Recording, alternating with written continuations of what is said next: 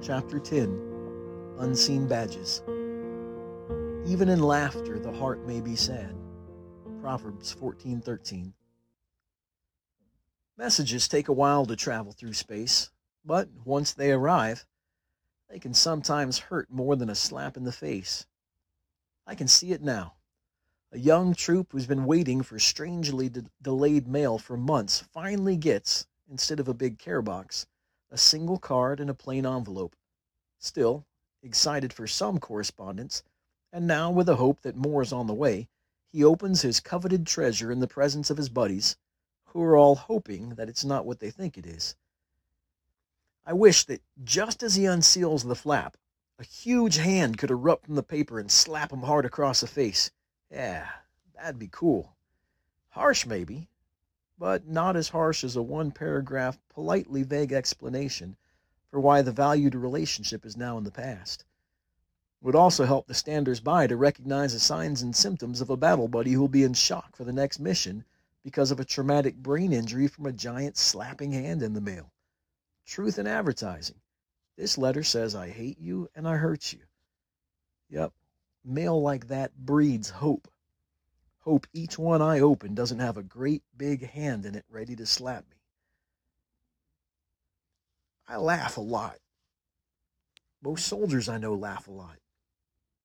Dave Roever, motivational Christian speaker who was horribly wounded serving as a Navy SEAL on an obscure jungle planet, once said, I beat back depression one laugh at a time. I spend a lot of my time as a joiner laughing with soldiers, drinking coffee, talking about extremely insignificant things, often in inappropriate ways, as they decelerate and diffuse from unseen pressures that would crush softer souls.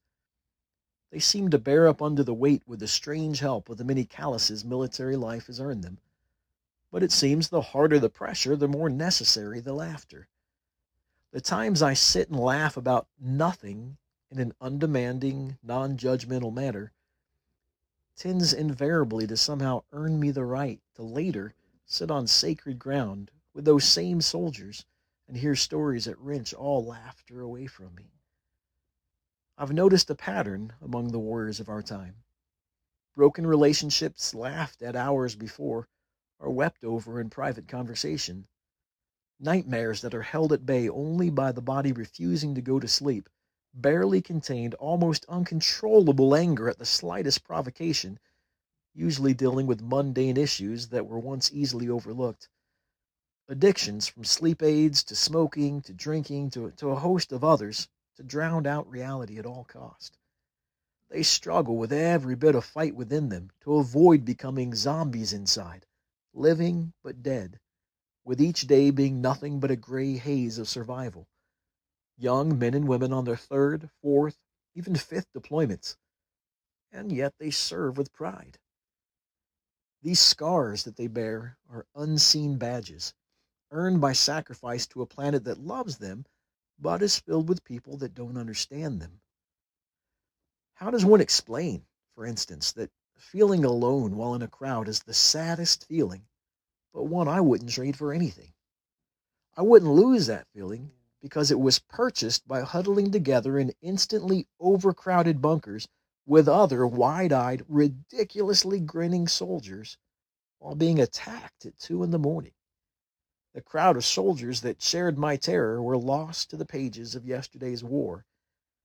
And now I find myself lonely in crowds, yet unwilling to have the unseen badge taken away from me at any price. But how do you explain that to those who haven't been there? So we laugh. I found myself at Camp Liberty at a sister cigar club to Camp Cropper's as a host of soldiers I had never met laughed at relationship pains and failed coping mechanisms. We shared our unseen badges, which each of us could see. We could understand them plainly. We felt camaraderie from the shared knowledge that we were the only ones who could see them, and that was okay. I remember on my prior mission, walking through the hospital and checking on staff and patients. One particular week, I saw soldiers who had been horribly mangled by IEDs and mortars. Tubes flowed from every artery and opening, and what wasn't tubed was covered in gauze. room after room.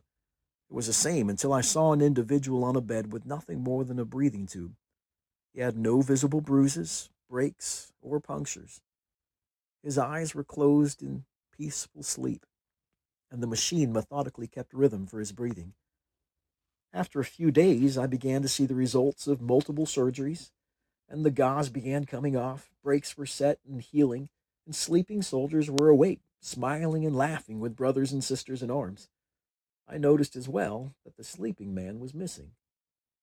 I assumed he had awakened and gone home, so I asked a nurse about him. She said he had died during the night. I was truly surprised. Out of all the horrific injuries I'd seen on the other soldiers, they had all mended, and yet the one who died had seemed fine to me.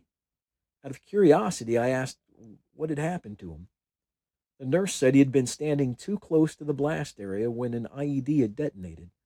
Although he had had no puncture wounds, the concussive blast had liquefied many of his internal organs, and he died from untreatable, unseen internal injuries. I tell that story to show that many of the soldiers I serve with are suffering from unseen internal injuries. Merely being too close as loved ones were killed in combat too close to friends and family who are ripped away before their time, has left internal injuries as deadly as any caused by bullets or shrapnel. I myself have found that I have strange quirks that I didn't have before. For instance, whenever I'm in the bathroom, I try never to look into the mirror when I'm washing my hands. After realizing I was literally scared to look in the mirror, I did some personal reflection to discover why. Here's what I discovered. See, I, I like spades. I don't play hearts. Poker costs money. But spades, that's a game of strategy and teamwork that I can really relax with. In fact, I relaxed to it every night around 8 p.m. in a little building by the hospital we called McKay Mansion. The normal crew consisted of myself, Mark Bivens, who's the hospital first sergeant, my battle buddy Captain Daryl Metcalf, our patient administration division officer, Captain John Green, the supply officer, and Lieutenant Colonel Andy Lenkowitz, the deputy commander for the hospital. One of us normally sat in the sidelines heckling, waiting for our turn to rotate into the next game, while the other four battled it out at the table. Females apparently don't need games to talk. They get together sometimes for the specific purpose of just talking about their feelings, emotions, and stressors from the day, laughing and supporting each other. It's all very straightforward, all very healthy. That, however, is not how the male species gets things done. There must be some sort of distractor or another reason for talking. Ours happened to be spades. As cards flew, events of the day were rehashed. As books were made, concerns got aired and dealt with. And if ever things began to get a little too emotional, a well aimed, well timed, flatulent outburst kept the appropriate level of testosterone and manliness flowing in the room so that no one felt too girlish about expressing their inner thoughts and feelings. The end result tended to be a healthy, albeit stinky, room of comfort where men were able to openly decompress from stressful days in a hospital in the middle of a war on an alien planet. It was in the middle of this nightly ritual one evening when our game was silenced with a call that there was an anticipated high volume of patients inbound to the hospital, a mass cal event. In a heartbeat, the room turned from laughter to all business. Card hands that had been greedily guarded from straying eyes of the opponent players were carelessly left unguarded, and the room, still echoing from laughter, lay empty as its former occupants sprinted toward the hospital, steeling themselves for what they were about to see. The news was quickly passed down that there was another bombing in the Tal Afar cluster, and there were already 30 dead with over a 100 wounded. Since we had only a 16 bed hospital, Captain Metcalf, who was in charge of patient movement, got on the phone to tell the incoming birds we could only accept 15 people. I put on a pair of gloves, got cutting scissors, and got in line in the triage area in front of the hospital, waiting for the patients to arrive.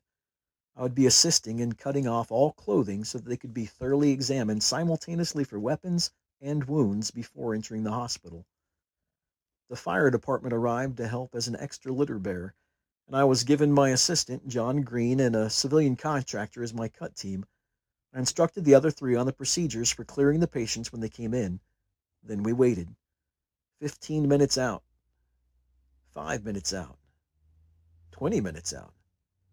Stand down. The patients have been diverted to Stryker instead of us. Adrenaline drained. We returned to McKay to finish a now half-hearted game and called it an early night at 11 p.m. I just got into a good sleep when the radio by my bed screamed me into a conscious state. Attention on the net, mass. I say again, mass. All personnel report to the hospital immediately. I leapt out of bed, hastily dressed in a PT uniform, and bolted out of the door into the darkness. Running by the first sergeant Captain Green's rooms, I banged on their doors just in case they hadn't heard the radio. They hadn't. Lights came on.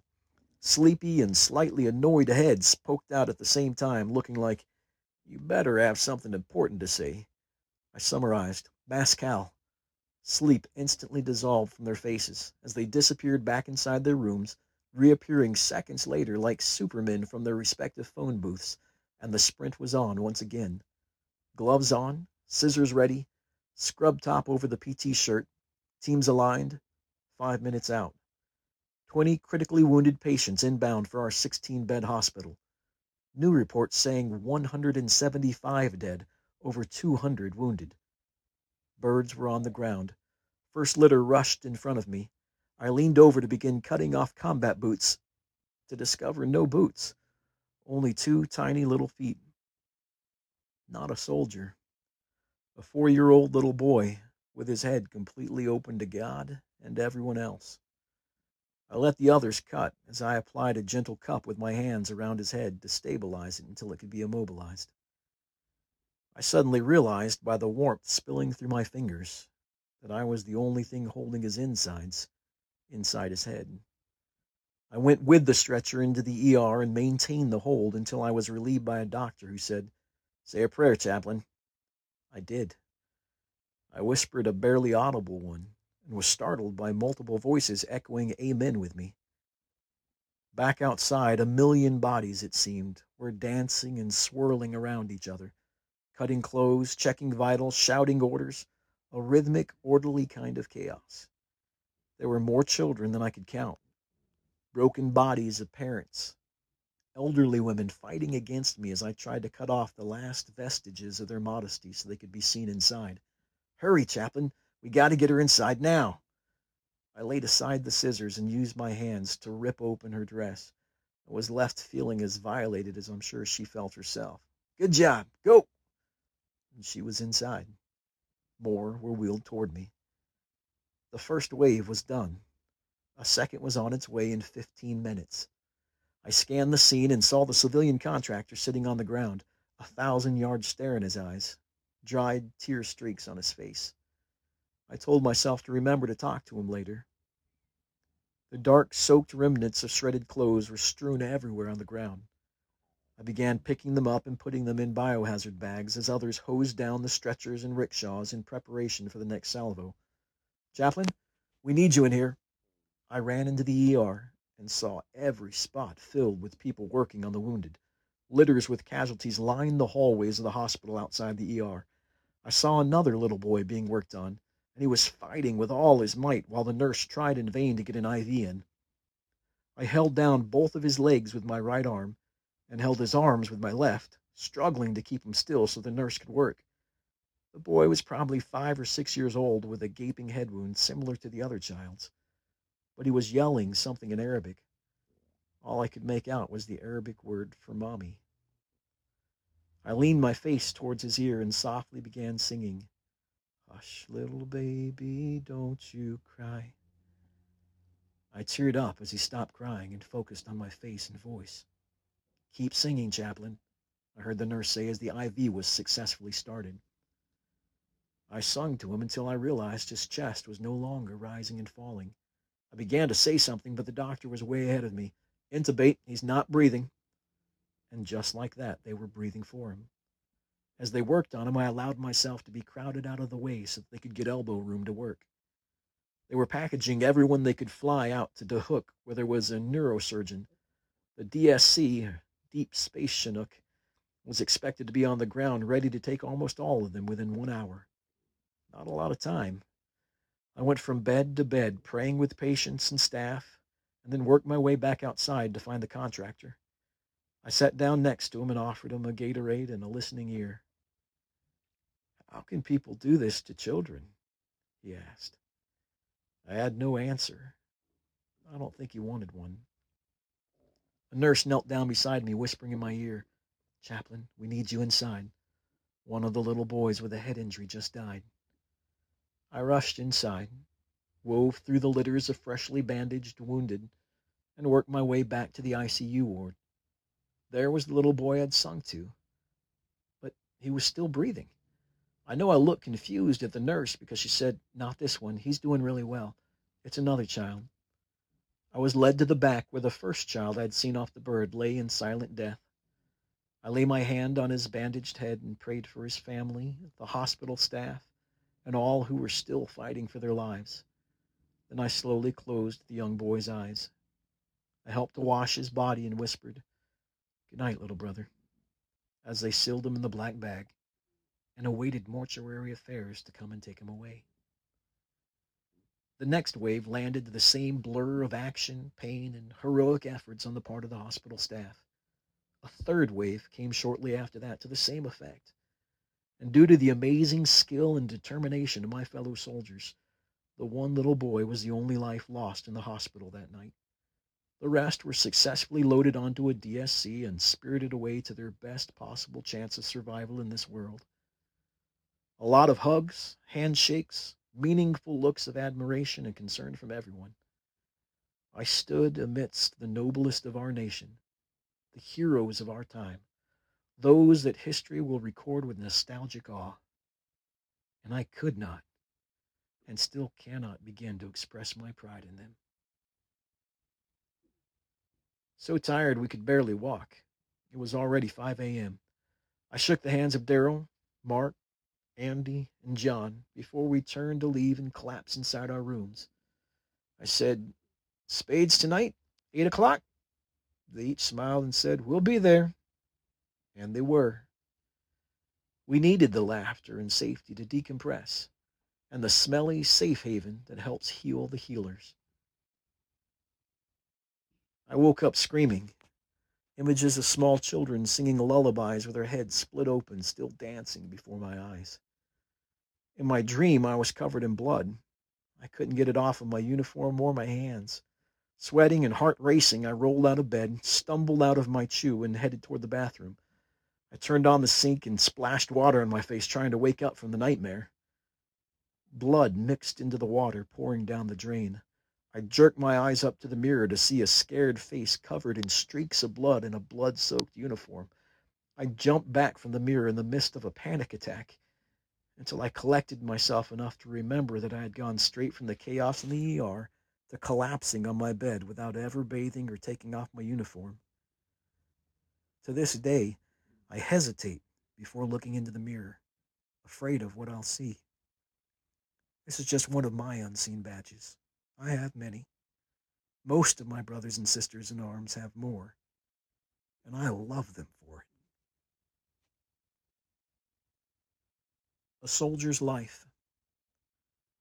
Ever forward, never back. Hold the line, mustn't crack. Stitch the wound, staunch the flow. Say goodbye, let him go. A soldier's life is hard. Fill the void night and day. Make the memories go away. Pretend to be the man you were. Keep the lie away from her. A soldier's life is hard. When the day is done, the battle won, and homeward march we all. No enemy could make us flee, but the insane sanity of mundane mediocrity makes even the mighty among us fall. But I'd take the hardened soldier's life, this truth I know too well, over the daily grind of civilian strife. To a soldier, a life without war is hell. A soldier's life is hard. These are the wounds that I have earned. I scribble down my lessons learned on a page for all to see. I write in verse and bless my curse, a soldier's life for me. A soldier's life is hard, but it's that hardened life with all its strife that keeps America free. A soldier's life is hard, but it's the only life